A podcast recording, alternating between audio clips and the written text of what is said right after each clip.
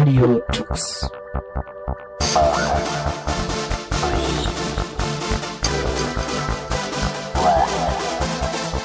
The German Linux Radio, the German Linux Radio.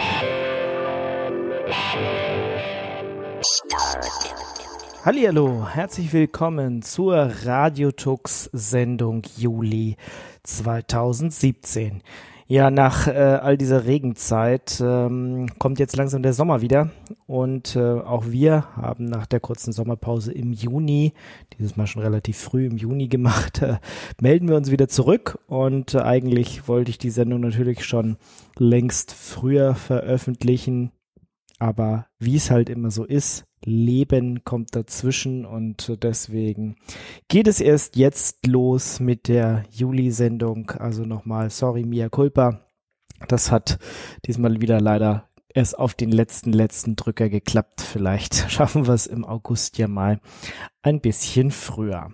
Und wir starten mit Musik, mit freier Musik hier, wie immer rausgesucht vom Patrick und der hat von jamendo.com ein Lied gefunden, das heißt Love is Not Enough von Roger That, feinster Pop Rock.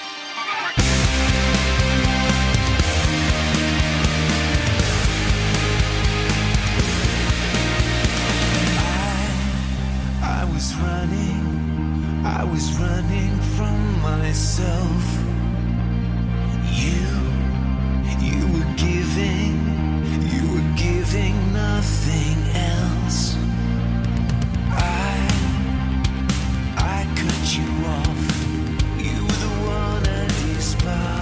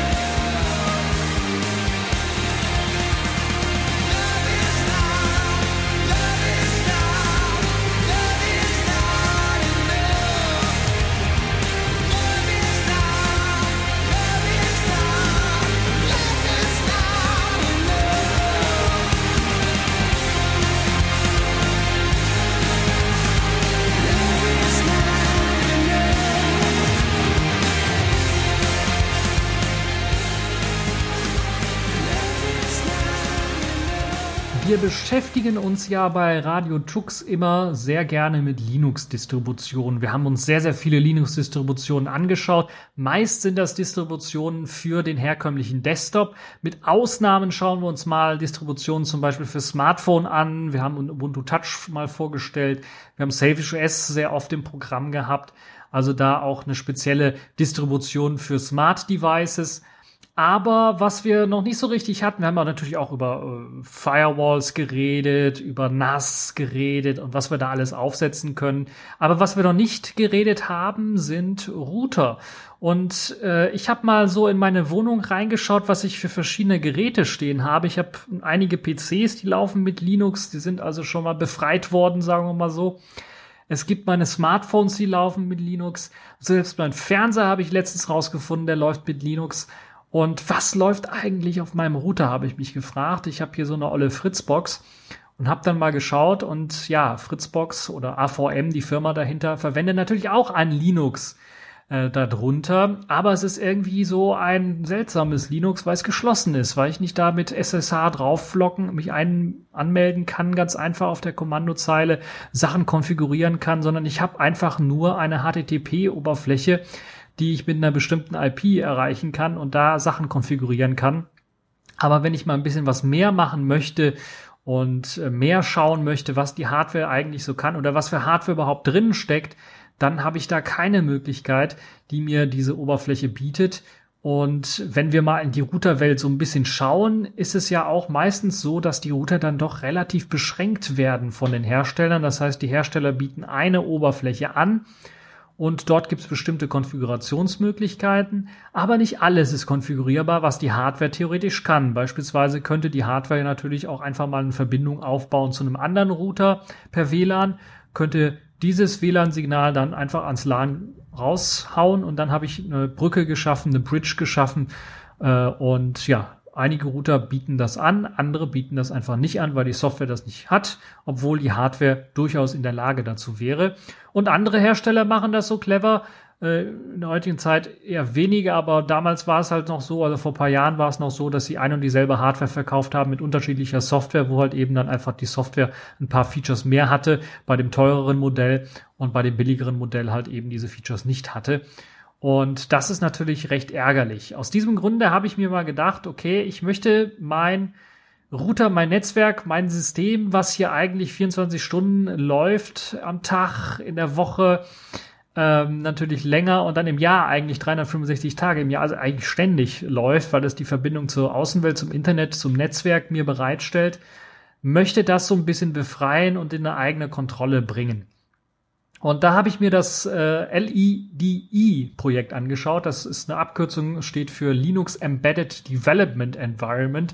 Man könnte es auch LEAD bezeichnen. Ich würde es gerne LEDI bezeichnen. Das würde dann auch eher zu Lucy passen, aber dazu kommen wir später noch. Es ist auf jeden Fall eine Linux-Distribution für Embedded-Geräte, wie der Name eigentlich auch schon sagt, und vor allen Dingen dadurch bekannt oder davon bekannt, dass es für Router gedacht ist, also fürs, fürs Netzwerken im Grunde genommen. Und es ist nicht komplett was Neues, Unbekanntes, sondern es ist etwas, was einem doch schon bekannter sein sollte, wenn man den Namen OpenWRT hört eine Institution, würde ich mal fast schon sagen und behaupten, was Linux-Distros für Router, für WLAN-Router vor allen Dingen angeht. OpenWrt hat er sich einen richtig großen Namen gemacht äh, mit diversen Routern und Firmware, die sie bereitgestellt haben für diese Router. Also auch eine Linux-Distro. Und Lead ist jetzt eben einen, ein Neuanfang der OpenWrt-Community, im Grunde nur ein Teil ist der OpenWrt-Community. Also wie man es äh, ja in der Linux oder in der Open Source Welt her kennt. Wenn irgendein Projekt Probleme hat, dann fängt man irgendwie einen Fork an. Und so ist das hier auch entstanden durch Streitigkeiten in der Community.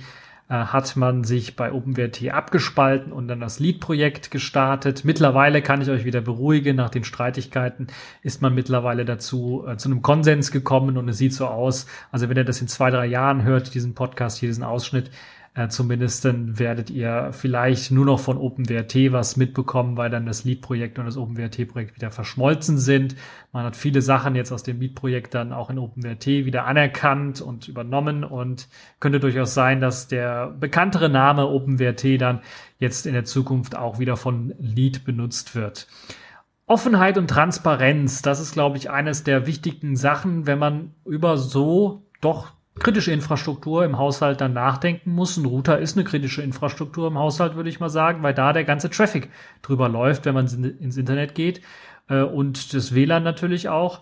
Und natürlich alles, was ich im Netzwerk zwischen PCs hin und her schere, das wird natürlich alles da irgendwie drüber äh, laufen. Und deshalb ist das wichtig, dass wir eine, einen offenen und transparenten Router haben, wo wir dann reinschauen können und gucken können, dass da eben nicht irgendeine Backdoor ist, dass da ein Hersteller einfach mal schauen kann, was da gemacht wird, was, ge, äh, was passiert.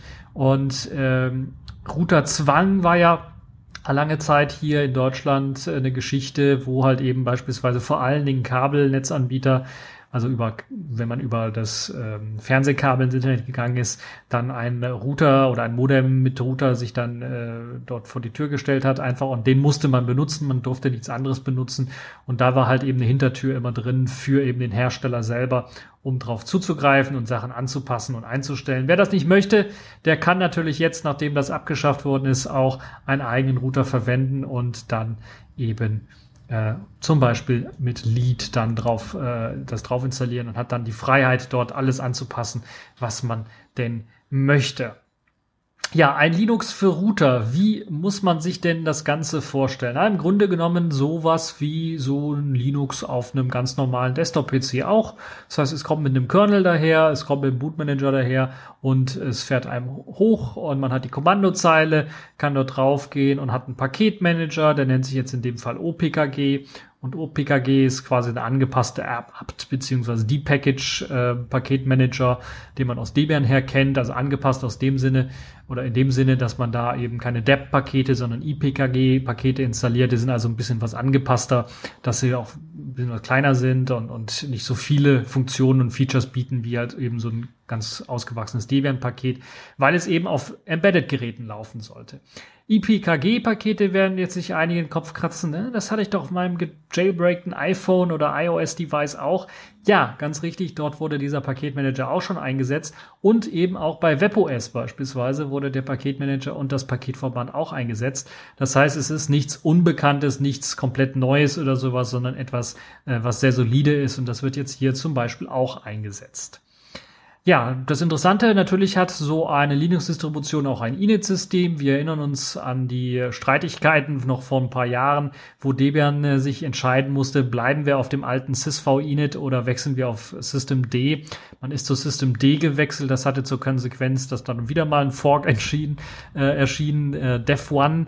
Äh, Def1 ist äh, jetzt sogar, glaube ich, vor ein paar Wochen, äh, vor einem Monat ungefähr an, äh, in der Version Jesse erschienen. Also das ist eine Version von Debian im Grunde genommen, die weiterhin auf sysv-init setzt. Also da gibt's also Potenzial für Streitigkeiten, aber nicht im Embedded äh, Development Bereich, würde ich mal sagen. Denn Lead verwendet hier das äh, eigene Init-System namens PROCD. Eigen, in dem Fall, weil es eben für Embedded-Systeme gedacht ist, wurde auch schon bei oder wird immer noch bei OpenWRT verwendet, ist also auch nichts komplett Unbekanntes und viele andere verwenden es auch. Äh, man könnte sagen, es hat sehr viele Ähnlichkeiten mit Systemd, allerdings beschränkt es sich nur so auf die Grundlagen die Grundfeatures eines System äh, eines äh, Init-Systems und nicht äh, wie beispielsweise hier, was weiß ich, DHCP-Server mit eingebaut oder äh, einen, Time-Server mit eingebaut oder solche Geschichten. Äh, das ist nicht dabei. Das heißt, es wird so Sachen, werden so Sachen gemacht wie Mount-Punkte anlegen, Mount-Sachen, äh, also Mounten, äh, Hot-Plugging, also wenn ich ein USB-Gerät reinschließe oder halt auch Netzwerk oder sowas anschließe, damit es direkt funktioniert. Solche Geschichten werden damit gemacht. Und äh, ja, PROCD, ein eigener Init-Dienst, der jetzt hier verwendet wird und der weniger um, äh, umstritten ist als äh, Systemd. Und wir haben natürlich dann auch wie bei einem ganz normalen Linux-System und bei der Linux-Distribution verschiedene Konfigurationsdateien, die man benutzen kann. Also ihr könnt genauso wie ihr eventuell eure Konfigurationsdatei, was weiß ich, slash edc, slash resolveconf und da Nameserver oder sowas eintragt auf einem normalen Laptop oder so, könnt ihr das natürlich auch bei Lead machen und dort Sachen konfigurieren. Aber das ist vielleicht nicht so der Oberbringer. Es gibt da auch eine Standard-Konfigurations-Overlay im Grunde genommen, also wo man ähm, dann so ein bisschen was eine Erleichterung bekommt, dadurch, dass alles zentral in einem Ordner für die verschiedenen Konfigurationen dann und speziell auch für Router und für mehrere Netzwerk-Devices ausgelegt ist weil äh, auf einem normalen Desktop-System oder Laptop-System habt ihr vielleicht einen Ethernet-Port, also einen LAN-Port als Netzwerkschnittstelle und dann vielleicht noch ein Wi-Fi, also ein WLAN, eine WLAN-Karte, ein WLAN-Chip, also zwei Netzwerkschnittstellen. Das war's im Grunde genommen. Aber bei so einem Router, bei einem ausgewachsenen, habt ihr schon vier LAN-Ports. Wenn ihr den WAN-Port noch dazu zählt, dann fünf und dann eventuell noch zwei Netzwerkkarten, einmal WLAN 2,4 Gigahertz, einmal WLAN 5 Gigahertz. Und äh, dann wird es ein bisschen was komplizierter, wenn man da äh, Konfigurationen durchführen möchte für jedes, äh, für, für jede einzelne Geschichte. Deshalb gibt es da eigene Konfigurationstools äh, beziehungsweise eine Konfigurationsdateien und Konfigurationsdienste, die einem das Leben so ein bisschen erleichtern können und äh, Konfiguration starten. Jetzt rede ich die ganze Zeit von Konfiguration, von Textdatei, von der Kommandozeile. Ja, ihr könnt euch per Kommandozeile anmelden. Das freut den einen oder anderen, dass er damit äh, mit VI arbeiten kann, eine Konfigurationsdatei bearbeiten kann oder Dienste neu starten kann. Das ist vielleicht eine schöne Geschichte, äh, das am Router machen zu können. Aber, oder vielleicht auch so interessante Sachen machen zu können, wie Programme einfach drauf installieren und sowas. Ne? Mit dem OPKG Package Manager geht das natürlich wie auf einem normalen Linux-System. Das ist vielleicht eine tolle Geschichte, weil man das per Web-Oberfläche nicht machen kann. Aber natürlich, äh, wenn man mal so vergleicht, so einen Router per Kommandozeile bedienen oder ganz einfach mal mit dem Mausklick da zweimal irgendwie was anklicken, um was äh, zu konfigurieren, da bevorzugen doch einige eventuell dann so eine HTTP-Oberfläche und die gibt es eben für Lead auch. Die hat eben den Namen Lucy und äh, deshalb rede ich immer so gern von Lidi und Lucy, äh, zwei Frauennamen im Grunde genommen. Nun ja, also Lucy nennt sich die Oberfläche, ist auch nicht äh, komplett neu entwickelt, sondern ist auch schon ein bisschen was älter, kennen wir von OpenWrt auch schon und äh, ist äh, also da auch äh, schon ein, eine, eine bekannte Software, die also schon etwas länger auch in der Entwicklung ist. Es ist leider, wenn man das mal so vergleicht zu dem, was so eine Fritzbox ausliefert oder so ein TP-Link oder Netgear oder was auch immer, wie sie alle heißen, als Standardoberfläche, eine vielleicht nicht so einsteigerfreundliche UI, weil man damit nicht mit zweimal, dreimal Mausklicks da so einen Assistenten bekommt, der einem dann dadurch leitet, was man gerade machen möchte und nicht viele Optionen bietet. Äh, aber dafür ist es eine sehr, sehr mächtige Oberfläche, die sehr viele Konfigurationsmöglichkeiten bietet. Und ja, man muss sich ein bisschen reinfuchsen, ein bisschen reinarbeiten, weil es ein bisschen anders aufgebaut ist und vielleicht nicht ganz so simpel ist, wie halt diese ganzen äh, Router-UIs, die man sonst so kennt vom Hersteller. Dafür ist aber das Ganze dann doch recht ordentlich noch gemacht. Wie gesagt, das ist halt eben nicht eine erste Version, sondern hat da schon ein bisschen was länger dran gearbeitet. Das heißt, da sind schon die Punkte, in verschiedene Kategorien sind da die Konfigurationsmöglichkeiten schon unterteilt und sind äh, vor äh, eingestellt, vernünftige Standards und man kann da also mit ein, zwei Mausklicks dann auch ein WLAN sich zum Beispiel aufmachen, mit dem Passwort versehen und so weiter und so fort. Das ist also dann doch durchaus äh, möglich. Ähm, aber es ist halt erst einmal ein bisschen ungewohnt, so eine UI zu sehen mit so vielen Konfigurationsmöglichkeiten. Äh, aber ich glaube, gerade wenn man so Firewall-Regeln einstellen möchte, ähm, spezielle Regeln für spezielle Hosts einstellen möchte, da macht halt eben so eine Oberfläche äh, auf der äh, im Browser, auf der HTTP-Geschichte dann doch durchaus Sinn. Man äh, kann das Routing verfeinern, man kann so interessante Geschichten machen wie Bridges benutzen, weil das ist so eine Sache, die mich richtig ärgert, wenn da so Router ausgeliefert werden teilweise. Die haben von der Hardware die Möglichkeit, dass sie sich mit einem WLAN eines anderen Router, Routers verbinden könnten und dann eben das Internet darüber dann an die LAN-Ports weitergeben könnten. Also so eine richtige Bridge oder Weiterleitung dann durch führen zu können. Aber sie machen es einfach nicht, weil die Software dann, also die Oberfläche es nicht anbietet. Und das ist eben kein Problem bei Lead. Da könnt ihr das einfach einrichten. Auch selbst bei dem Router, der eventuell das ähm, vom Hersteller her nicht äh, bietet. Natürlich, da kommen wir auch vielleicht äh, zu einer wichtigen Sache, bevor wir jetzt zu den großen Features kommen. Warum sollte man das einsetzen? Was macht denn da so Spaß dran? Und äh, ja, warum ist das denn eigentlich besser als so das, was der Hersteller ausliefert. Kommen wir vielleicht mal ein bisschen zu der Hardware, die er braucht und äh, wo es läuft und wo es nicht so läuft. Denn da gibt es dann doch schon ähm, ja ein, ein großes Problem, weil es läuft nicht auf jedem Router. Also ihr müsst schon einen speziellen Router haben, der es euch erlaubt, dann Lead zu installieren oder OpenWrt zu installieren. Es gibt einige Routerhersteller, die sich das auf die Fahne schreiben, dass sie explizit sogar in den Features reinschreiben, OpenWrt oder Lead kompatibel. Und das ermöglicht euch einfach dann eine Firmware runterzuladen, in der Theorie eine Firmware runterzuladen, weil in der Praxis heißt das nichts anderes als, ja, okay, wir haben jetzt hier das geöffnet und äh, es kann eine Distribution speziell für diesen Router dann erstellt werden. Denn anders als bei Desktop-Distributionen, wo im Grunde genommen ich eine, eine Distribution mache und die läuft fast auf jedem Rechner, habe ich eben bei den verschiedenen Routern das eben das Problem, dass da ganz spezielle Hardware drin steckt, die teilweise natürlich auch nicht so leistungsstark ist wie ein ganz normaler Rechner oder ein Laptop und man dann eben auch noch spezielle Architekturen hat. Also die meisten Router äh, basieren entweder auf ARM, auf MIPS, auf PowerPC oder auf x86 Prozessoren teilweise auch. Aber wobei x86 ist schon sehr selten zu sehen. Meistens ist ARM oder, oder MIPS oder ganz selten vielleicht auch nochmal PowerPC zu sehen. Das sind so die äh, Architekturen und die haben halt eben meistens ähm, ja, wir haben Vorteile und Nachteile und einer der Nachteile ist halt, man muss ganz speziell einen Kernel haben und Treiber haben für das System, um es halt schlank zu machen, schlank zu halten, weil vielleicht kommen sie auch nicht immer mit sehr viel Speicher aus oder sind halt auch limitiert, was eben zum Beispiel Hardware-Erkennung allgemein angehen. PCI-Bus äh, wäre hier zum Beispiel ein Stichwort für die Leute, die sich ein bisschen auskennen, ist nicht immer gegeben. Deshalb wichtig eben äh, bei so einer Linux-Distro für einen Router, dass sie angepasst ist für jeden einzelnen Router und optimiert ist mit den Treibern kommt, die dieser Router benötigt, um halt WLAN, Netzwerk und äh, was der weiß der Geier noch so alles anzusteuern, äh, LEDs beispielsweise anzusteuern, solche Geschichten alle.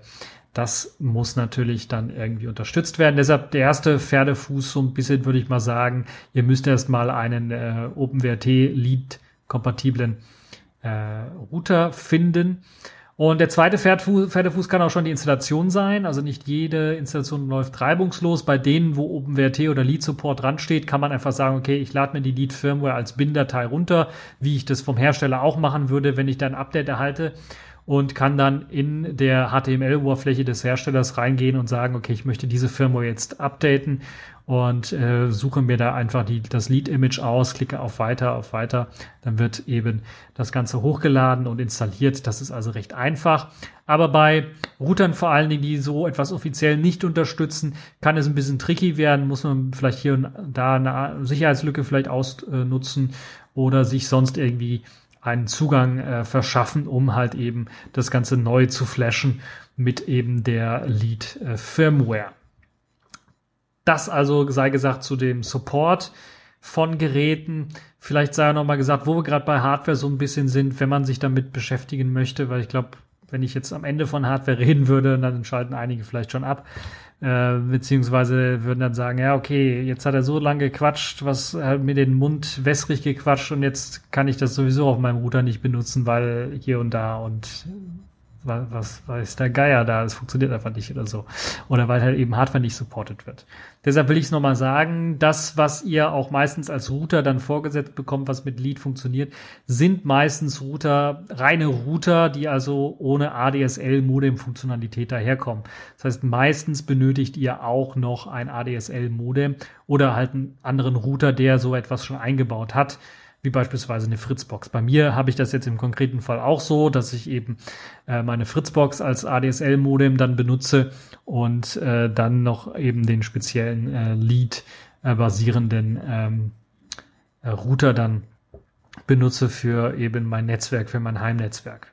Das also vielleicht auch sei nochmal wichtig zu sagen, warum ähm, funktioniert das eventuell teilweise auch sogar auf den Routern nicht, die äh, unterstützt werden und ein ADSL-Modem drin haben, liegt einfach daran, dass die Treiber für eben diesen ADSL-Modem-Teil meistens proprietär sind und Lead hat sich auf die Fahne geschrieben Offenheit, Freiheit und Transparenz. Das heißt, man setzt vor allen Dingen eben auch auf freie Treiber, weil die natürlich auch in der Langzeitpflege deutlich besser sind als proprietäre Treiber, wo man vom Hersteller immer noch abhängig ist. Deshalb das vielleicht auch ein wichtiger Punkt, den man ganz zu Anfang noch sagen sollte und worauf man dann eventuell achten sollte. So, ähm, kommen wir nochmal zurück zur Software jetzt selber. Also Lead, Linux-Distribution, Konfigurationsdateien, HTTP-Oberfläche nennt sich Lucy, habe ich bereits gesagt. Äh, und was bietet die jetzt im Vergleich zu anderen Routern? Nun, mal zum einen natürlich die Möglichkeit, wie andere, jeder andere Router auch bietet. Ich kann über also das Routing machen. Ich kann also übers Netzwerk äh, dort zugreifen auf den Router. Ich kann einfach verschiedene Computer miteinander verbinden, Daten austauschen. Ich habe natürlich auch die WLAN-Funktionalität. Hier ist es sehr schön, zumindestens bei meinem Router. Ich kann ja mal sagen, das ist ein äh, Centria, ähm, eine Router von Netgear, wenn ich mich nicht irre. Äh, WNDR 4000 irgendwas. Ich habe also den, den genauen äh, nicht mehr im Kopf. Ähm, kann ja mal schauen, ob ich das hier auf der HTML-Oberfläche angezeigt bekomme, äh, was für ein Modell das jetzt ist. Es steht leider hier nicht, aber es ist auf jeden Fall ein, doch hier steht's, WNDR, WNDR 4700 beziehungsweise 4720er Serie von Netgear ist es. Und da läuft momentan bei mir Lead Reboot 17011 drauf mit der Lucy-Oberfläche natürlich. Kernel 4461, also ein relativ aktueller Linux-Kernel läuft da drauf. Und äh, ja, das kann ich mir direkt hier anzeigen lassen, was eine schöne Sache ist. So, was sind die großen Vorteile, wenn ich jetzt so ein System einsetze? Zum einen natürlich gibt es die Möglichkeit, bestimmt für Konfigurationen zu machen, äh, also im Grunde könnt ihr die eierlegende Wollmilchsau, so ein Router, ihr könnt damit machen, was ihr wollt. Ihr habt zum Beispiel so Sachen, normalerweise ist ja so, dass so ein, ja, so ein LAN bei einem Router sind halt eben die vier Ports, die hinten rausgucken und die sind dann in einem LAN-System. Ich habe jetzt aber hier zum Beispiel die Möglichkeit zu sagen, okay, ich möchte aber nur zwei dieser Ports in einem LAN-System haben, in einem Verbund haben, die die gleiche IP-Range beispielsweise bekommen und die anderen zwei sollen was anderes machen. Die sollen im anderen Verbund sein. Also so eine Art virtuelles privates Netzwerk könnte ich machen, wenn ich das mal so in ab, abgeschwächter Form dann erkläre. Das könntet ihr so direkt draufpacken auf äh, den Router und konfigurieren, selbst wenn äh, der Router halt eben so etwas von der Originalfirmware nicht bietet. Also Routing verfeinern, ich kann Bridges benutzen und vieles, vieles weiteres einstellen. Und äh, ja, das ist im Grunde genommen natürlich auch langweiliges Grundzeugs kann ich damit machen. Ähm, aber das Besondere ist, dass man quasi direkten Zugriff auf die Hardware hat und je nach Hardware dann auch Sachen machen kann, die die Hardware vielleicht kann, der Hersteller mit der Originalfirma aber nicht zulässt. Und dazu gehören dann zum Beispiel diese Bridges bauen, zum Beispiel, oder Mesh-Netzwerk aufbauen und solche Geschichten, ist meistens nicht Bestandteil der Firma. Wir haben, ihr habt vielleicht letztens irgendwo gelesen, dass jetzt speziell von Google oder von anderen Herstellern sogenannte äh, Netzwerkgeräte mit Mesh-Funktion auf den Markt kommen, die dann so das WLAN verbessern sollen. Äh, AVM hat direkt angekündigt, die wollen das für ihre Router nachrüsten. Das heißt im Grunde genommen, die Hardware kann es bereits schon. Das heißt, im Grunde genommen, wenn ihr jetzt einen Router mit OpenWrt oder Lead habt, habt ihr die Möglichkeit, das auch bereits zu machen, weil eben die Hardware das eigentlich kann und eigentlich nur die Software der limitierende Faktor ist. Und weil da ein normales Linux-System draufläuft, könnt ihr mit hundertprozentiger Wahrscheinlichkeit äh, das auch irgendwie einstellen. Vielleicht hat da so einer sogar ein Paket geschrieben, das eine hübsche grafische Oberfläche dafür äh, für Lucy bereitstellt, wo ihr euch dann mit ein, zwei Klicks dann so etwas einstellen könnt. Äh, und ich habe selber schon gesehen, das ist durchaus schon möglich. Also ich habe schon gesehen in der Konfiguration, zumindest wird es mir angeboten, das heißt, es ist schon drin. Das heißt, ich kann das jetzt schon benutzen, wenn ich so ein Mesh-Netzwerk aufbauen möchte. Also eine sehr schöne Geschichte, wie ich finde. Und eines der großen Vorteile, wenn man halt so eine alternative Firma verwendet, die halt eben mehr zulässt, im Grunde genommen alles zulässt, was die Hardware ermöglicht. Außerdem eine sehr schöne Sache, Bugfixes und Sicherheitslücken. Also wie oft ist es eigentlich schon vorgekommen, dass es ja bei Routern meistens noch schlimmer als bei Smartphone, Android-Smartphones zumindestens. Da kommen von Hersteller meistens die Updates, äh, gerade auch zu neueren Versionen und Sicherheitsaktualisierungen, die ja Google monatlich herausgibt, machen auch nur einige Hersteller mit. Und bei WLAN-Routern sieht's ja so aus, noch schlimmer aus. Da gibt's ja meistens, werden die Router mit ihrem äh, mit ihrer Firmware verkauft und dann war's das. Es gibt paar rühmliche Ausnahmen, also AVM äh, ist dafür bekannt, äh, recht guten Support zu machen. Aber ich habe da jetzt auch schlechte Erfahrungen mitgemacht, weil ein weiterer Grund, weshalb ich mir jetzt so einen äh, Lead-Router besorgt habe, und äh, den benutze, ist, weil AVM einfach mal so ein Zwangsupdate rausgehauen hat mit der Version 651 oder 654, was auch immer. Ich weiß es nicht für meine Fritzbox. Und das Problem ist, äh, dass äh, diese neue Version dann mein WLAN äh, irgendwie kaputt macht. Also was heißt kaputt macht? Das heißt, das WLAN hat jetzt Aussetzer einfach bei meinen Geräten und das nervt einfach. Das hatte die vorherige Firmware nicht, also die im Auslieferungszustand mitgelieferte Firmware nicht. Aber ein Downgrade kann ich auch nicht mehr machen, weil AVM das verboten hat. Das heißt, äh, ja, jetzt bin ich da und habe halt eben das große Problem, was der eine oder andere beim anderen Hersteller vielleicht noch früher hat, weil er überhaupt keine Updates geliefert bekommt und äh, wenn da mal ein Bug drin ist in, in der Originalfirmware, dann einen ärgert, dass da zum Beispiel jede zehn Minuten, was er sich das WLAN weg ist oder äh, das Internet vielleicht weg ist, das ist ja noch äh, ärgerlicher dann. Ähm, oder eben das neue Gerät, das neue Smartphone, was man sich gekauft hat, sich nicht mehr verbinden äh, lassen möchte mit dem alten Router und dem WLAN, weil, er, weil irgendwie Kom Kompatibilitätsprobleme haben oder was was der Geier, was da alles noch für Probleme so auftauchen können bei solchen Geräten. Und aus diesem Grunde ist es, glaube ich, sehr, sehr wichtig, aber vor allen Dingen natürlich auch Sicherheitslücken. Also teilweise sind ja da Router, wenn ich ja überlege, diese, ich habe ja so einen uralten Netgear-Router und sehe den auch teilweise bei einigen Leuten rumstehen, der ist, glaube mindestens sechs Jahre alt und da gibt's auch schon seit mindestens fünf Jahren kein Update mehr. Und da sind also uralte Lücken drin. Der hat einen Samba-Server drin. Samba V1 wird da verwendet. Also WannaCry hat da seine Freude, sich auszubreiten mit. Und viele weitere Geschichten, also die einfach da richtig buggy sind und ausgenutzt werden können. Äh, Teilweise werden wahrscheinlich die Router sogar von außen gehackt und sind dann Teil eines Botnetzes, ohne dass die Nutzer das richtig merken. Deshalb ist wichtig, Bugs und Sicherheitslücken zu fixen. Bugs, um den eigenen Blutdruck ein bisschen runterzubringen, wenn man vor so einem Rechner sitzt oder einem Smartphone sitzt und der Router einem Probleme macht. Und Sicherheitslücken natürlich, um sich selber zu schützen, aber auch seine Umgebung zu schützen äh, eventuell, wenn da mal ein Gast kommt oder was und ins WLAN sich einwählt, will er natürlich auch nicht mit irgendwelchen Viren verseucht werden, die eventuell der Router einem dann äh, rüberschickt.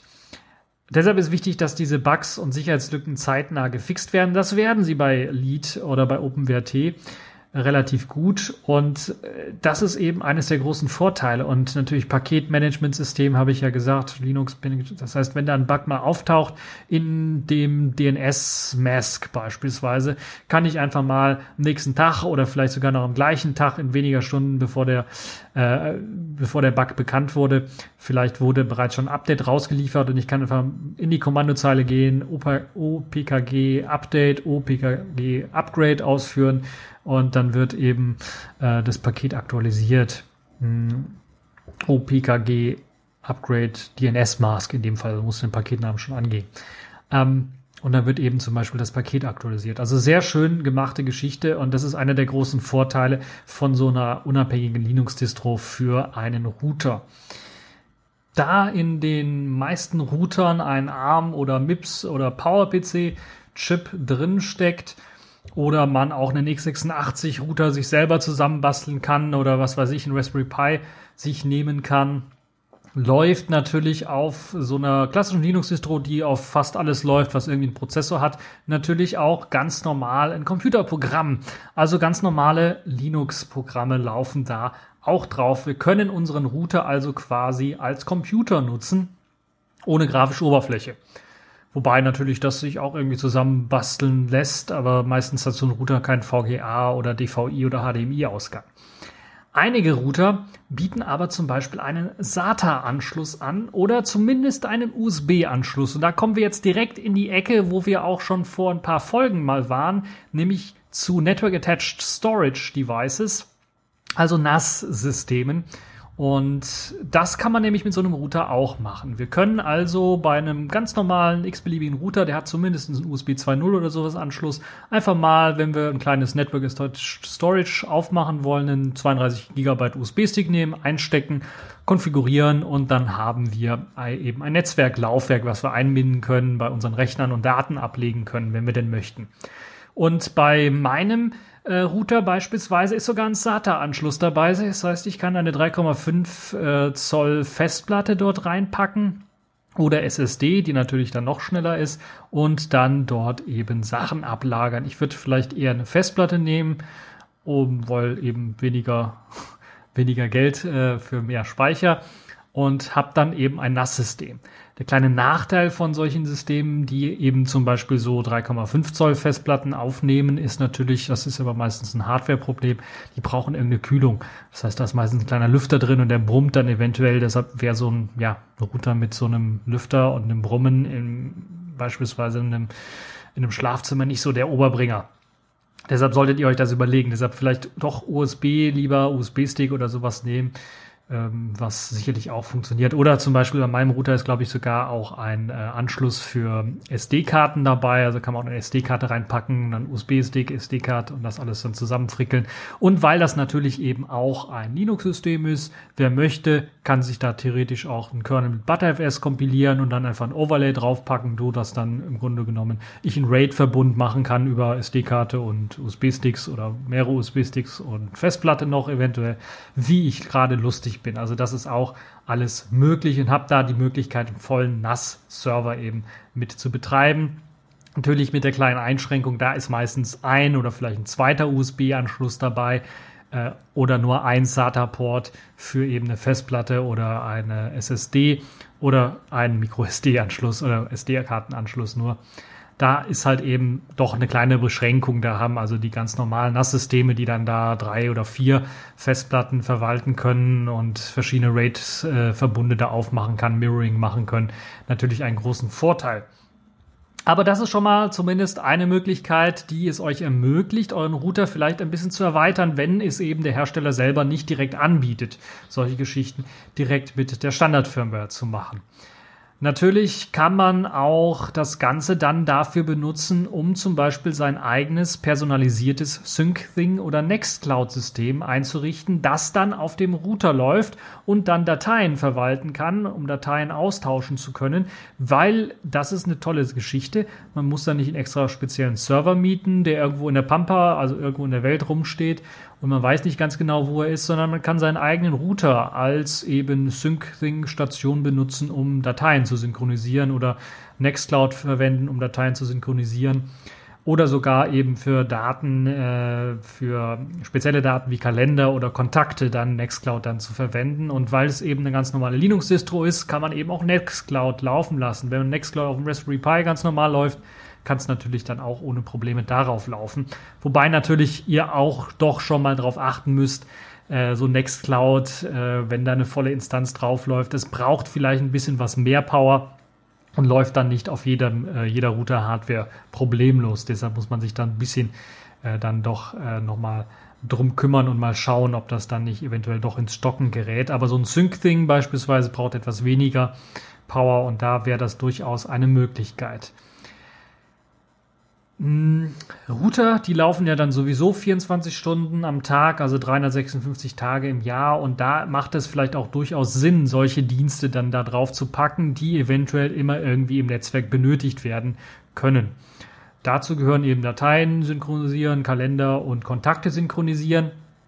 Gibt es verschiedene, wir haben ja auch schon ein paar vorgestellt, die es einem ermöglichen. Und da könnt ihr natürlich dann mal umschauen. Vielleicht gibt es einige, die sogar etwas weniger ähm, ja, Ressourcen benötigen als Nextcloud und dann ebenfalls gut auf eurem Router äh, lauffähig sind. Vielleicht gibt es sogar direkt ein fertiges Paket im Paketmanager einfach mal nachschauen und gucken, ob da nicht schon etwas ist, was man direkt zur Konfiguration benutzen kann. Und gerade wenn man sich mit, ein, mit seinem aktuellen Router ein bisschen was rumnervt und äh, vielleicht die Bugs einen nerven oder die Synchronisierungsdienste oder Freigaben, die der Router selber bereitstellt, ist das wirklich eine lohnende Sache, da mal reinzuschauen.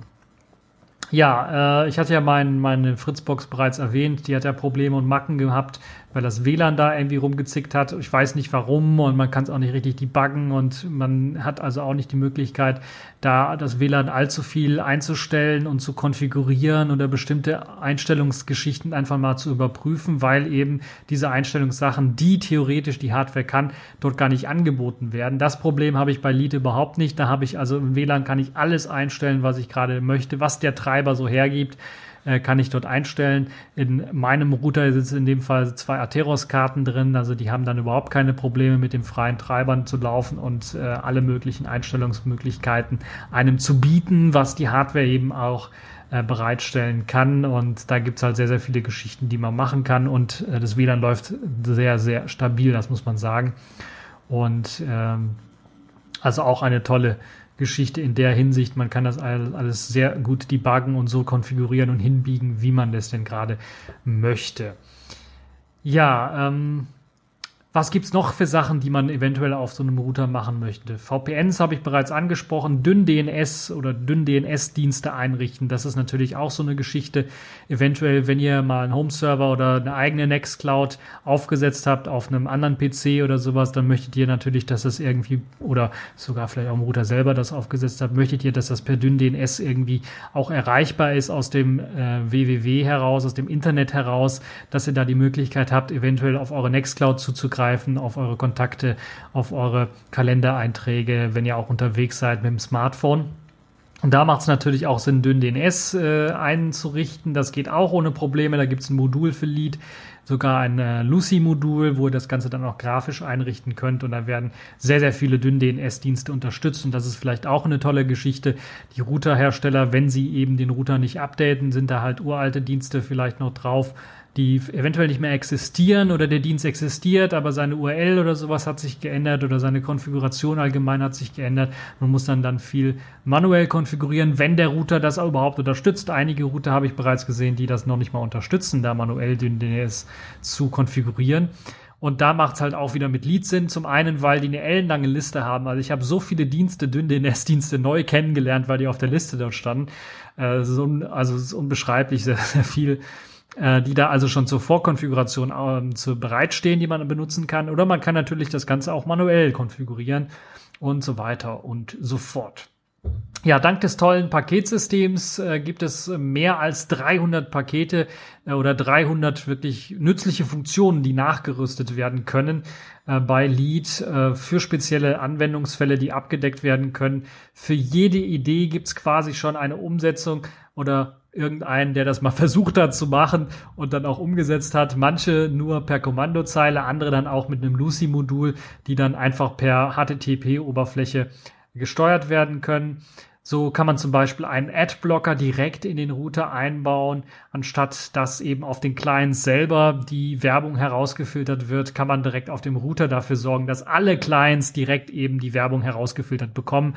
Selbst wenn ihr dann mit so einem Haiku OS oder einem iOS Device daherkommt, wo eventuell kein Adblocker direkt eingebaut ist oder sich nur mühselig nachinstallieren lässt, so habt ihr da die Möglichkeit einfach zu sagen, okay, ich habe das jetzt zentral für alle meine Geräte werden Ads geblockt.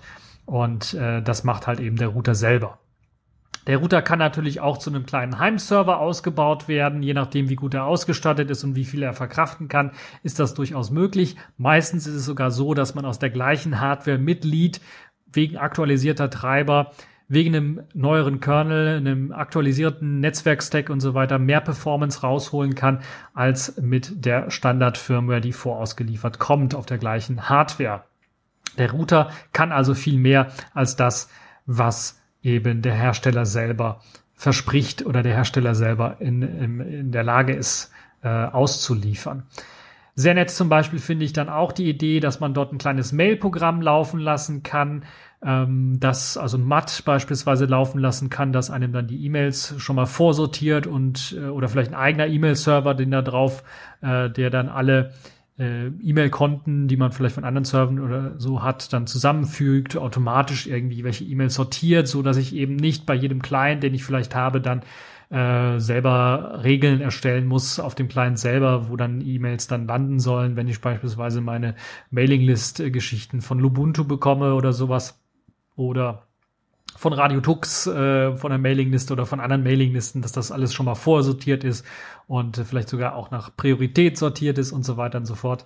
Das kann ich dann auch dort äh, festlegen und kann dann einfach sagen, okay, meine E-Mail-Programme verbinden sich dann mit dem Router direkt und dort läuft ein kleiner E-Mail-Server und dann werden die E-Mails von da abgeholt durchaus machbar. Also das ist kein Problem. Äh, oder was ich recht witzig fand, was einer gemacht hat, weil es gibt ja auch ein paar Router, wie gesagt, das sind eigentlich ARM, MIPS oder PowerPC, Mini Embedded Computer, Die sind teilweise, werden die auch mit kleinen äh, Pieps-Lautsprechern ausgestattet, weil sie eben auf der Hardware direkt drauf sind und sowieso nichts kosten, wenn man sich äh, das äh, zusammenkauft, die Teile als äh, WLAN-Router-Hersteller. Und äh, da hat sich zum Beispiel einer ein kleines Weckersystem zusammengebastelt, das einem dann eben auch wecken kann. Da konnte er sich einstellen, ja, ich möchte Wochentag, äh, wochentags geweckt werden, am Wochenende natürlich nicht, um die, die Uhrzeit. Und es soll dann halt mein Lieblings-MP3-Stück äh, dann spielen was auf dem USB-Stick äh, drauf liegt. Und weil halt eben das Teil sowieso 24 Stunden am Tag läuft, wie gesagt, ist das wieder auch eine sinnvolle Funktion. Und äh, es geht halt so weit, dass man mit Lead sogar sagen kann, die einzelnen Knöpfe, die auf dem System drauf sind, wenn sie nicht direkt verdrahtet sind mit der Hardware, benutzt die Knöpfe und die Ereignisse, die ausgelöst werden, wenn der Knopf gedrückt wird, um eine bestimmte Aktion auszuführen, um eine bestimmte Konfiguration zu laden oder jetzt bei der Weckerfunktion beispielsweise, um den Snooze auszuführen oder den Wecker einfach abzuschalten. Solche Geschichten halt. Das sind also alles Möglichkeiten, die man machen kann mit Lead und das ist wirklich richtig genial. Wer sich immer noch für, fürs Telefonieren sehr stark interessiert und vielleicht auch bei sich zu Hause, vielleicht ein größeres Haus, äh, verschiedene Telefone einrichten möchte, eine kleine Telefonanlage zusammenbasteln möchte, kann er sich eben auch ein Asterisk System komplett als Telefonanlagensystem auf Lead drauf installieren und das läuft dann auf seinem Router und er hat dann da die Möglichkeit, ganz einfach eben seine Telefonsysteme zu verwalten, was sicherlich auch ein, eine schöne Geschichte ist. Das WLAN als Repeater verwenden, das habe ich ja bereits schon gesagt, eine nützliche Funktion beispielsweise, wenn das WLAN gerade nicht so ausreicht, um euren Fernseher der mit HBB TV ausgestattet ist, also mit Internetfunktion ausgestattet ist oder eure Playstation, die meistens neben dem Fernseher oder unterm Fernseher steht, äh, mit einem vernünftigen, starken WLAN-Signal äh, auszustatten. Da gibt's halt die Bridge-Funktion, die ich sehr gerne nutze, wo ich dann einfach die Fernseher oder die Geräte, die dort stehen, mit Kabel verbinde und dann den Router irgendwie an der Stelle irgendwo hinstelle, wo ich dann ein stärkeres WLAN-Signal habe und es verbindet sich dann mit WLAN mit dem anderen Router, der das WLAN-Signal rausstrahlt und so weiter und so fort. Kann man alles machen. In meiner Wohnung macht es wenig Sinn, weil die ist relativ klein. Äh, da reicht das Signal aus, äh, um äh, überall äh, empfangen zu werden. Sogar auf der Straße könnt ihr es empfangen äh, und könnt da euch in mein WLAN reinbuchen. Zumindest wenn ihr das Passwort kennt. Gastzugang ist auch eine Möglichkeit. Wenn wir gerade dabei sind, gibt's natürlich auch, könnt ihr auch einrichten. Ihr könnt den Gastzugang sogar, wenn ihr zwei Antennen habt, äh, zwei verschiedene Wi-Fi-Module habt, 2,4 GHz, 5 GHz sogar verschieden anbieten. Also sage ich möchte einen 2,4 GHz Gastzugang anbieten ähm, mit den, den Eigenschaften, äh, wo dann nur bestimmte Gruppen zum Beispiel das Passwort kennen und dann draufkommen. Die haben dann zum Beispiel die Möglichkeit, BitTorrent auch zu nutzen. Also die üblichen Ports werden da nicht gesperrt.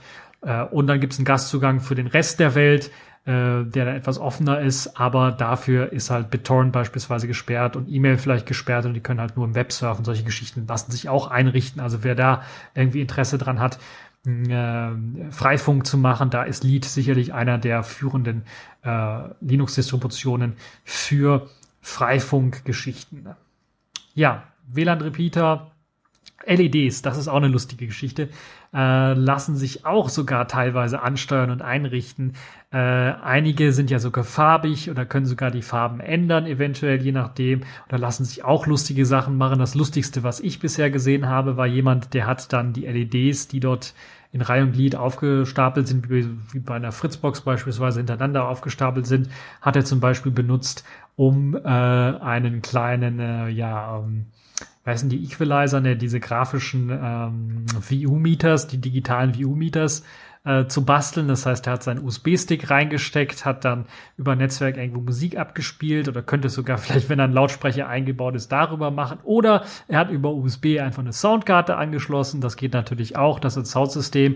Dann per SATA eine Festplatte und was weiß ich, dann haben wir wirklich ein eigenes Soundsystem und hat dann noch einen äh, digital VU-Meter äh, mit den LEDs, äh, die sich halt dann zum Rhythmus der Musik dann an- und ausschalten. Also auch eine schöne Geschichte. Das war so das Verrückteste, was ich bisher gesehen habe. So Musikbibliothek, also auf SATA oder auf USB, äh, einfach USB äh, für eine Soundkarte benutzen und dann kann man da auch Musik raushauen.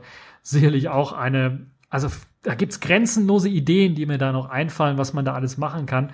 Und das sind nur ein paar Möglichkeiten, die ich euch jetzt so ein bisschen aufgezählt habe und versucht habe aufzuzählen. Also Lead hat da schon seine Stärken, dass man halt wirklich diese unendlichen Möglichkeiten eines normalen PCs dann benutzen kann auf so einem Router, weil der Router nichts anderes ist als ein PC mit eben etwas speziellerer Hardware. Das ist im Grunde genommen alles.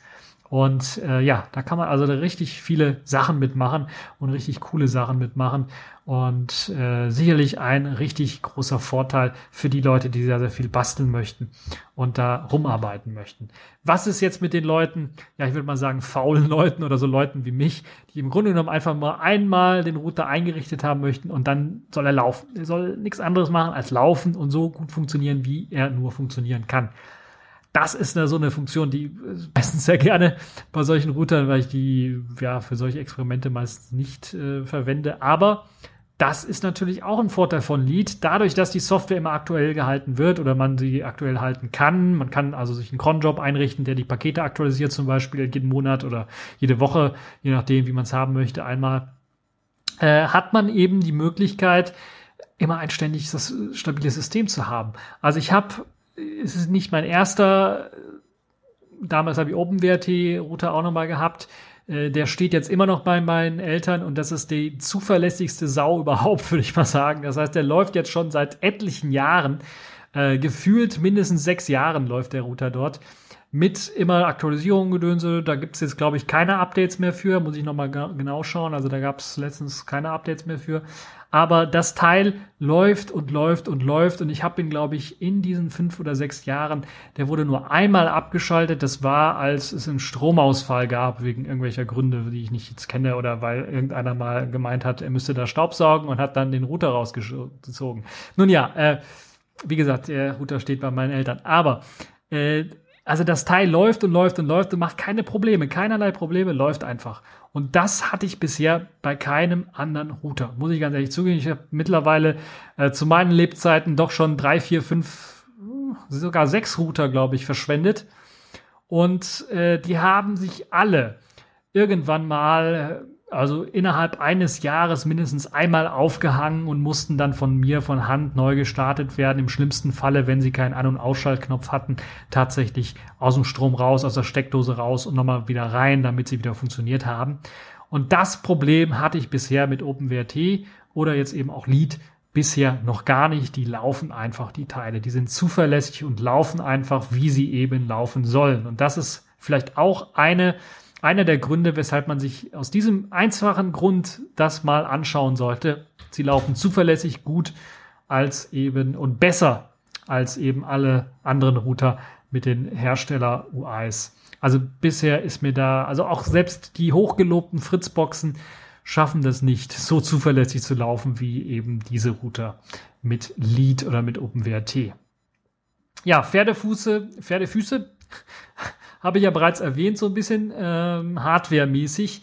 Was brauchen wir eigentlich äh, in Sachen Hardware? Wir brauchen spezielle Hardware, weil eben so ein Lead nicht auf jedem Router läuft, sondern da muss man tatsächlich schon sich sein Lead-System für seinen speziellen Router raussuchen. Das könnte ein großes Problem sein, weil nicht alle Images, die eventuell angeboten sind, jetzt direkt auf dem Stand sind, es funktioniert alles sondern es kann manchmal sein, dass wirklich dann Alpha- oder Beta-Versionen rauskommen, wo einer einfach mal be begonnen hat, was zu portieren, aber beispielsweise WLAN funktioniert nicht, weil der Treiber nicht funktioniert oder weil der Kernel zu alt ist oder was weiß der Geier oder was halt gerade, weil es noch nicht implementiert hat. Solche Geschichten passieren halt eben auch und es kann also durchaus sein, dass eure Hardware nicht unterstützt wird. Wenn ihr also zu Hause einen alten Router stehen habt, einfach mal in die OpenWrt Datenbank reingehen. Die gilt meistens dann auch für Lead, weil wie gesagt, die Projekte sind miteinander verwandt. Äh, dort mal reingehen, die, äh, die Wiki-Datenbank, die dort gepflegt wird, ist nicht immer die aktuellste, aber ist zumindest ein erster Anlan an, äh, Anhaltspunkt dafür, ob die Hardware unterstützt wird generell oder nicht.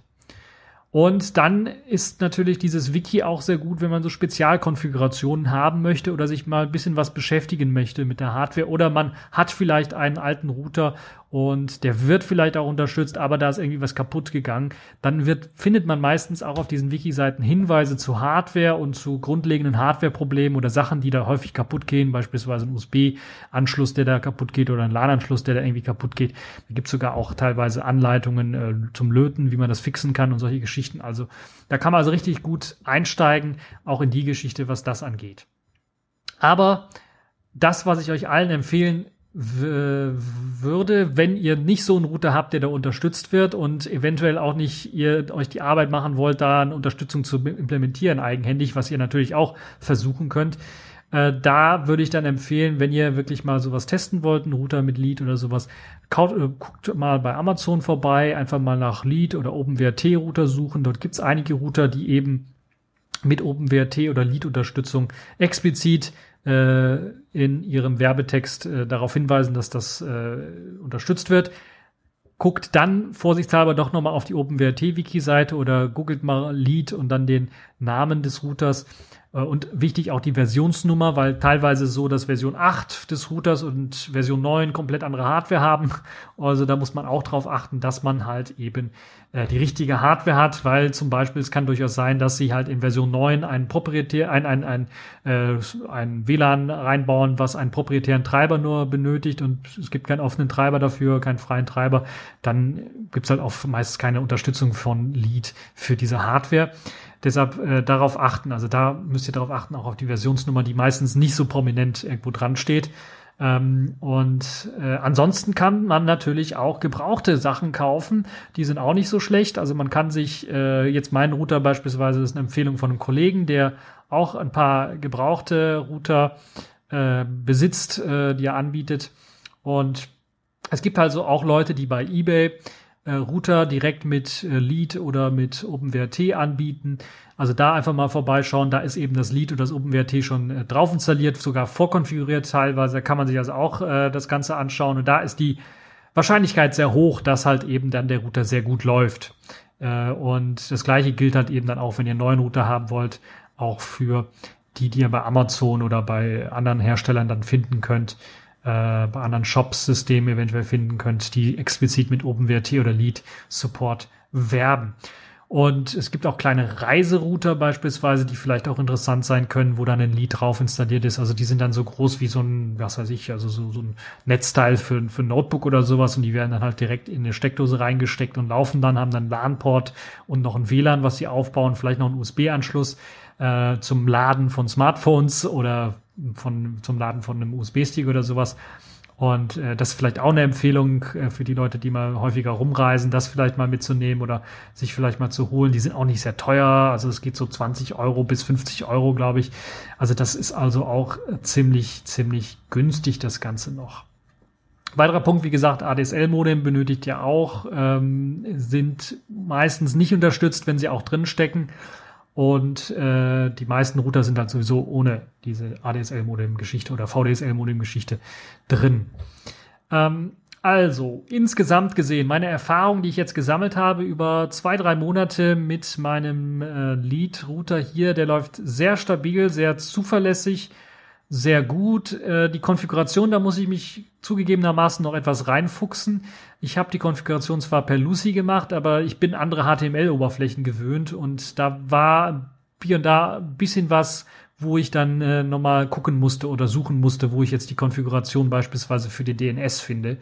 Äh, das war also ein bisschen Geklicke und Gesuche, aber es ist halt, sagen wir mal so, wenn man sich einmal damit beschäftigt hat und weiß, wo die Sache jetzt zu finden ist, ist das auch kein Hexenwerk und man kann sich relativ einfach denn damit zurechtfinden. Und es gibt, wie gesagt, ein gutes Wiki von OpenWrt, wo man sich zurechtfinden kann und sehr, sehr viel Hilfe natürlich auch von, von den Leadmachern, die auch äh, ein eigenes Wiki, glaube ich, haben, eine eigene Dokumentation haben mit vielen Tipps und Tricks. Also auch äh, es gibt genug Bezugsquellen und äh, Dokumentationsquellen, um sich halt eben dort reinzufuchsen. Man muss halt nur so ein bisschen Geduld aufbringen und ein bisschen am Anfang eventuell, um sich in die Oberfläche so ein bisschen reinzufuchsen. Wer sich sowieso schon mit äh, Netzwerkgeräten und so auskennt, der wird vielleicht sogar per SSH direkt draufgehen, dort alles konfigurieren und einstellen und hoffen, dass es alles so funktioniert, wie er möchte. Ähm, und äh, wird dann äh, auch keine Probleme haben. Ja, ähm, man arbeitet an der Lucy-Oberfläche, das kann ich auch noch sagen, daran, die ein bisschen was einstiegsfreundlicher zu machen. Also da werden einige Punkte nochmal immer umstrukturiert und immer mal wieder äh, werden ein paar Sachen etwas klarer benannt, sodass klar ist, worum es sich dabei handelt. Es gibt kleine Info-Pop-ups beziehungsweise Fragezeichen, wo man draufklicken kann, wenn eine Option einem nicht so richtig sagt, was sie jetzt macht. Und die Lucy-Oberfläche, das ist vielleicht auch ein großer Vorteil, die gibt in verschiedenen Sprachen, in vielleicht viel mehr Sprachen, als das der Routerhersteller selber mit seiner Firmware überhaupt anbieten könnte. Deshalb vielleicht auch ein großer Vorteil davon. Ja, man arbeitet also daran, die Oberfläche grafisch auch ein bisschen was aufzupeppen und immer wieder zu verbessern. Und man merkt es dann auch schon nach wenigen Monaten, äh, Monaten eventuell, dass sich da etwas verbessert hat. Regelmäßige Updates und Verbesserungen kommen rein. Das ist ein riesengroßer Vorteil im Vergleich zu allen anderen Routerherstellern, weil da ist so etwas sehr, sehr, sehr, sehr, sehr selten. Und deshalb ist das ein riesig großer Vorteil, dass man hier immer up-to-date sein kann und ähnlich wie bei einem Linux-System, was man auf dem Desktop-System hat, dann immer mal ein Update installieren kann, die neuesten Sicherheitsaktualisierungen bekommt und eben up-to-date ist. Und gerade wenn man vielleicht einen etwas älteren und sensiblen Router aufrüsten will, im wahrsten Sinne des Wortes, ist das wirklich eine gute Idee und eine gute Alternative, das Lead-System mal drauf zu installieren, wenn es halt eben unterstützt wird. Auf meiner Fritzbox geht es leider nicht. Ähm, aber wenn ihr halt eben irgendein anderes System habt, was vielleicht auch gar nicht mehr supported wird, da ist das sicherlich eine tolle Geschichte. Dort einfach mal vorbeischauen und gucken, ob äh, Lead supported wird oder OpenWrt supported wird. Wenn OpenWrt supported wird, ist meistens auch irgendwo eine Lead-Unterstützung mit dabei. Aber auch äh, wenn man sich so ein bisschen emanzipieren will von einem Hersteller, von einem Routerhersteller, der äh, ja die Kontrolle über den Router hat im großen, im größten Teil, wahrscheinlich zu, zu, zu, zum größten Teil, ähm, der auch nach Gutdünken einfach Updates raushauen kann, wie bei mir bei der Fritzbox, die sich dann auch nicht mehr ja, zurückfahren äh, lassen, die Updates. Und es dazu führt, dass man halt eben genervt dann mit Bugs irgendwie wird. Die sollten sich eventuell dann auch mal Lead beziehungsweise OpenWrt anschauen. Eine gute Alternative, die man sich anschauen sollte für seinen Linux-Router zu Hause. So, das war's dann jetzt auch schon für meinen kleinen Beitrag zu Lead. Ich könnte natürlich noch viel, viel weiter in die ganze Geschichte mit einsteigen und äh, Konfigurationen besprechen, die man damit machen kann äh, und was man damit alles so für interessante, geile Sachen machen kann im Netzwerk. Ihr wisst ja schon, was man da alles machen kann. Aber ich denke, als erster Einstieg sollte das erstmal reichen. Wenn ihr mehr erfahren wollt zum Lead-Projekt, gibt es natürlich auch eine Webseite lead-projekt.org. Dort könnt ihr euch umschauen. Das wird natürlich auch verlinkt im Artikel. Und dort einfach mal vorbeischauen und gucken, was dort alles äh, steht. Da gibt es sehr, sehr viele interessante Dokumentationen. Wie gesagt, es gibt Informationen zur Hardware, die unterstützt wird. Und dort werdet ihr sicherlich auch Informationen finden, wenn eben der Fork Lead wieder zu OpenWrt wird oder OpenWrt dann zu Lead wird und das Ganze sich umbenennt oder sowas, findet ihr da sicherlich auch weitere Informationen äh, dazu. Ansonsten wie gesagt, wenn ihr einen Router mit Lead-Support haben wollt, einfach mal bei eBay oder Amazon oder eurem äh, Shop, Online-Shop des Vertrauens nachsuchen und ihr werdet sicherlich fündig. So, das war's dann jetzt und ich würde sagen, äh, machen wir mal weiter mit dem Programm irgendwie. Das war Legic über Lead. Und ja, kommen wir nun zu etwas ganz anderem, nämlich zu einem Buch, mit dem ich mich den letzten Wochen beschäftigt habe, skalierbare Container-Infrastrukturen. In dem 1000, knapp 1100 Seiten umfassenden Buch geht es darum, wie Container eigentlich funktionieren und wie sie in großen, skalierenden und geclusterten Umgebungen eingesetzt werden können. Es werden verschiedene Lösungen vorgestellt, wie Docker, aber auch LXC und Rocket. Es werden Microservices und Continuous Integration erklärt und ob Container nun virtuelle Maschinen überflüssig machen. Das ganze Buch hat Oliver Liebel geschrieben und er konzentriert sich auf klassische Betriebssysteme wie Red Hat Enterprise Linux, Debian und SUSE Enterprise Server, also SLES, ähm, und es wird weniger auf diese extra Micro-OS-Systeme wie zum Beispiel Core OS, beziehungsweise jetzt heißt Container Linux, äh, Atomic oder Rancher OS eingegangen. Diese werden zwar beiläufig erwähnt, aber wie gesagt, der Hauptfokus liegt auf diese klassischen Linux-Systemen. Gar keine Betrachtung findet zum Beispiel die Public Cloud wie, also Public Cloud Umgebung wie AWS. Das Buch unterteilt sich grob in fünf Kapitel. Dabei geht es im ersten Teil um Begriffserklärung für diese neue, tolle Containerwelt und äh, das zweite Kapitel dreht sich dann insbesondere um Docker-Container wie die auf einzelnen Rechnern beziehungsweise auf einer einzelnen Node funktionieren. Ab dem dritten Kapitel geht es dann ans Skalieren und äh, da geht es dann im Speziellen um Docker Swarm und Kubernetes. Kubernetes hatten wir hier in der Radio Tux Sendung vor ein paar Monaten auch schon mal, als ich auf der äh, Cloud Native Con in Berlin war. Also wer sich da Wer das noch nicht gehört hat und nicht wei genau weiß, was Kubernetes ist, der kann vielleicht da noch mal reinhören. Ähm, ja, in diesem Buch gibt es auch immer wieder verschiedene Exkursionen, wie zum Beispiel die in Fallsysteme wie äh, ButterFS und ZFS. Die sind sehr interessant zu lesen, aber vielleicht hätte es dem Buch auch ganz gut getan, wenn man ein paar Teile rauslässt. Wie gesagt, 1000, knapp 1100 Seiten ist schon eine Menge Holz. Das vierte Kapitel geht dann um die wirklich großen äh, Orchestrierungstools für solche verteilten Container. Hier ist zum Beispiel Rancher zu nennen oder Apache Mesos beziehungsweise DC OS. Ähm, den Teil habe ich mir jetzt bisher noch gar nicht so groß angeguckt. Mit Rancher, Rancher habe ich auch, zwar auch schon mal aufgesetzt, aber ähm, der Autor ähm, nennt auch immer wieder viele verschiedene Fazits und ähm, ja, schwärmt da so ein bisschen für äh, Apache Mesos beziehungsweise DCOS. Ja, das Ganze ist hier so ein bisschen äh, auch Buzzword Bingo. Das nächste ist auch wieder eins, nämlich das äh, letzte Kapitel dreht sich um Software Defined Storage.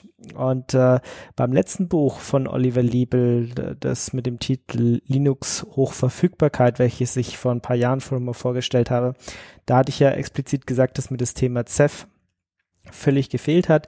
Ceph ist ja so ein äh, verteiltes äh, Cluster Storage System. Dazu hatten wir auch schon ein paar Interviews und äh, in diesem Buch geht er auf Ceph prominent ein und das letzte Kapitel dreht sich dann ausschließlich um Ceph und die Verwendung von Ceph in Docker und Kubernetes. Und ähm, ja, auch wenn dieses Kapitel 2 jetzt im Verhältnis zum kompletten Buch relativ kurz ausfällt, so sind halt die wichtigsten Integrationen angesprochen. Und ähm, da ich mich jetzt auch so ein bisschen mit Kubernetes beschäftige, ist es natürlich auch für mich ein sehr interessanter Teil, wie ich jetzt äh, meinen Ceph-Cluster, den ich ja schon lange betreibe, dort äh, dann benutzen kann. Und es wird auch ähm, so erwähnt, dass es zu diesem Thema eventuell noch ein extra Buch geben könnte in Zukunft, also zum Thema äh, Software Defined Storage allgemein. Und da bin ich sehr gespannt. Ja, obwohl ich dieses Buch jetzt schon drei bis vier Wochen bei mir liegen habe, bin ich noch nicht dazu gekommen, das komplette Buch zu lesen. Ähm, wer sich halt mit Docker schon äh, auskennt, im, ja, Docker-Container halt auf einer einzelnen, einem einzelnen Rechner, auf einem einzelnen Server, einzelnen Node schon länger benutzt hat, der könnte jetzt auch die ersten zwei Kapitel dann überspringen und gleich in Container-Cluster einsteigen.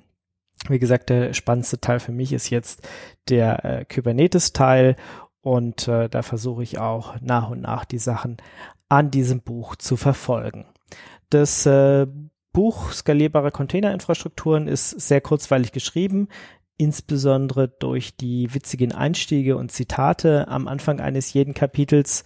Es werden extrem viele Kommandozeilenbeispiele angegeben, also so sind Schritt für Schritt Anleitungen ähm, möglich, also die Lösung nachzuvollziehen und das direkt am eigenen Rechner oder am eigenen Cluster mitzumachen. Der Nachteil einer solchen Lösung ist natürlich, dass diese Schritt-für-Schritt-Anleitung extrem schnell veralten. Also dieses Wissen ist äh, eventuell jetzt schon nicht mehr aktuell. Das merkt man zum Beispiel auch daran, dass äh, Docker mittlerweile nicht mehr den, mit diesen Versionsnummern 1.11, 1.12, 1.13 oder sowas kommt, sondern mittlerweile mit Jahreszahl und Release-Monat benannt sind. Auch sonst hat sich bei Docker ja einiges getan. Es gibt jetzt diese Community Edition, diese Enterprise Edition. Enterprise Edition ist im Buch auch in ein, zwei Sätzen mal erwähnt. Man hat gemerkt, dass da dieser Umschwung gerade so äh, am Ende des Buches noch dazu kam, aber das konnte jetzt natürlich nicht mehr alles ein, ein, eingebracht werden. Und ähm, ja, an der Stelle wäre es dann halt vielleicht besser gewesen, ähm, ja, noch so Projektdokus zu verlinken. Ähm, aber ich gehe auch davon aus, dass der geneigte Leser jetzt äh, in der Lage sein sollte, sie, die betreffenden Anleitungen zu finden. Und ähm, sich da dann weiter einzulesen, wenn das halt jetzt im Buch nicht mehr eins zu eins stimmt. Wie gesagt, eigentlich sehr super Idee, das nach und nach mitzumachen, aber kann halt sein, dass das an vielen Stellen dann eventuell schon gar nicht mehr zutrifft. Ja, jedes Kapitel holt den Leser schön ab, ja, gibt schon so nochmal eine Einleitung dazu, worum geht's hier eigentlich? Und am Ende eines jeden Kapitels gibt's dann auch ein Fazit. Und diese Fazits sind eventuell auch für IT-Entscheider geeignet, die sich dann einen Überblick über die verschiedenen Themen verschaffen wollen. Zu dem Buch gibt es außerdem noch äh, einen Download ähm, auf der Webseite des Verlages. Und da sind halt alle besprochenen Config-Files vorhanden und die lassen sich dann an die verschiedenen Bedürfnisse oder an die eigenen Bedürfnisse anpassen und man muss halt nicht alles aus dem Buch äh, mühselig abtippen. Äh, in dem Download-File, Download, äh, ZIP-File oder sowas war es, glaube ich, sind die äh, Configs auch und die Beispiele auch schön nach Kapiteln sortiert, dass man das Ganze gleich findet. Man kann sich jetzt also entweder, äh, wenn man sich mit diesem Thema Container ein bisschen ähm, beschäftigen will, kann man sich entweder ein Buch über Docker, eins über Kubernetes und zig verschiedene Blog-Einträge äh, durchlesen über die Vor- und Nachteile von Docker Swarm, Kubernetes, Rancher, Mesos. Die kann man sich, könnte man sich jetzt alle durchlesen und äh, miteinander vergleichen. Oder man kann sich auch einfach diesen dicken Schinken holen, in dem wirklich alles drinsteht und teilweise sogar bisschen zu viel. Ist definitiv eine Empfehlung für jeden, der sich mit dem Thema, mit dem Thema, mit dem umfassenden, also wer sich wirklich umfassend mit diesem Thema Container beschäftigen will und eben insbesondere auch mit verteilten Containerinfrastrukturen und äh, insbesondere, wie gesagt, es gibt ja Schritt-für-Schritt-Anleitungen, ähm, richtet sich das Ganze an Admins und DevOps teilweise durch diese äh, einleitenden Sachen und durch diese Fazits ist es natürlich auch für IT-Entscheider geeignetes Buch. Das ähm, 1071 umfassende Werk ist im Rheinwerk Verlag erschienen. Es kann als gedrucktes Buch für 69,90 Euro oder als E-Book für 64,90 Euro bezogen werden. Wer die gedruckte Version kauft, kann auch hinterher für 5 Euro extra sich das E-Book von den Rheinwerk Webseiten bestellen und runterladen.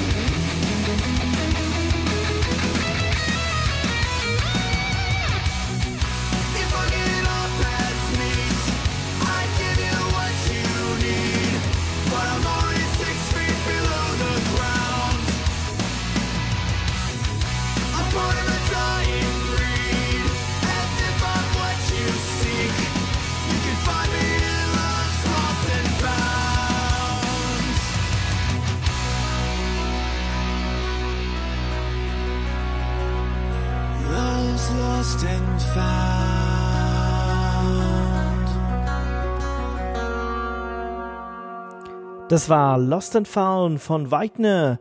Und damit sind wir auch schon wieder am Ende dieser kleinen, feinen Sendung.